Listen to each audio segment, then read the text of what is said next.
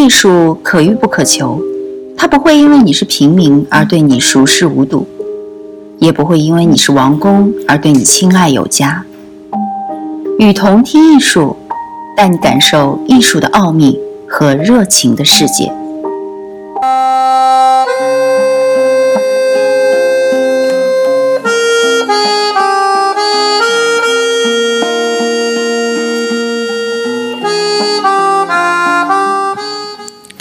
各位听众，大家好，欢迎收听《与同听艺术》。今天为大家带来公共信任。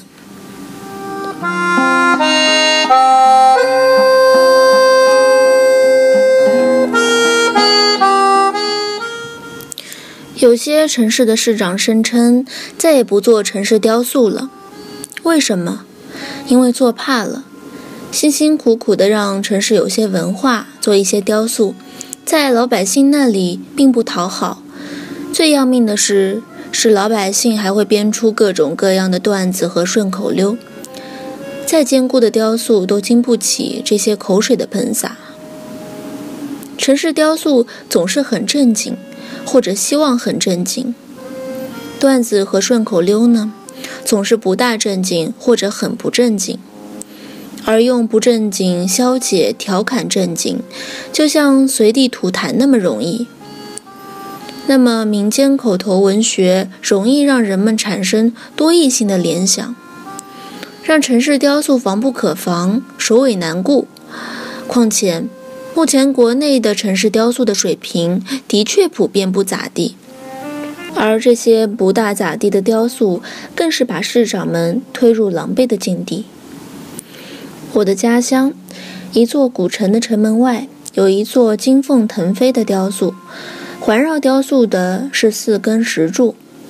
这件雕塑应该算是做的不错的，可是有一则顺口溜却说：“某某城市就是个麻将城，妖姬四柄守大门。”如果硬是要把凤凰比附成麻将中的妖姬，而搓麻将在当地又是如此的普遍。那这种联想的杀伤力可见非同凡响。这样的例子有很多。某政法学院的图书馆门口有一座雕塑，在一本书上顶着一个地球。有好事者形容说：“宪法顶个球。”这个说法流传太广，以至于其他学校的人也纷纷过来参观这件雕塑。于是校方命令把球拿下来。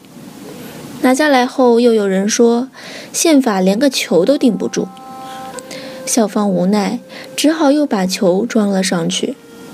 你说这雕塑建的窝囊不窝囊？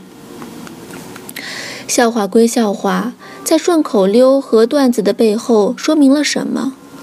说明公众信任的缺失。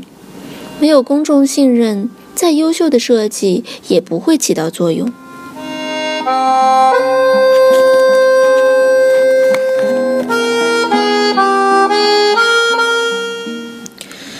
现在许多人倾向把城市雕塑叫做公共艺术，但是公共艺术不是那么好叫的。如果公共艺术是公共的，那它需要一个基础，那就是哈贝马斯所说的公共领域。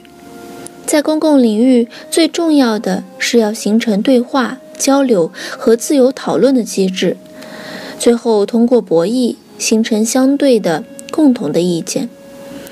建设城市雕塑没有错，问题是没有公共参与作为民意基础，它就很难为公众所接受。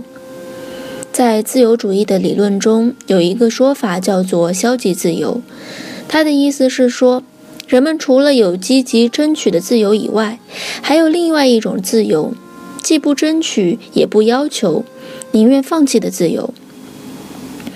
在城市雕塑的建设中，更广泛的说，在一切城市形象的美化工程中，城市居民常常缺乏消极自由，他们只能是被动的接受雕塑、广场、道路和园林，而无法有效的实施自己的消极自由，即实现自己不要什么的自由。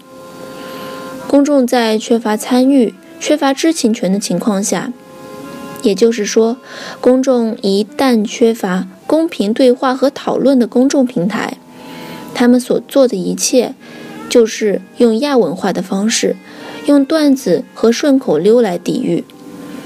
这种抵抗的方法的确很消极，甚至是低趣味的。但是，它传达出来的明确消息是：政府与民众之间缺乏信任。反正就是你们一帮人在那里瞎折腾，谁知道你们是怎么弄出来的？其实呢，从不信任到信任，并没有一条无法逾越的鸿沟。前些年的非典告诉我们，一旦真正的把疫情向公众透明的公开以后，不仅没有造成社会恐慌，反而有利于疫情的防治，同时实现了公众对政府的信任。一个最有效、公正、负责任的政府，一定是一个让公民普遍信任的政府。如何建立公众信任？这是建设公民社会的基本前提。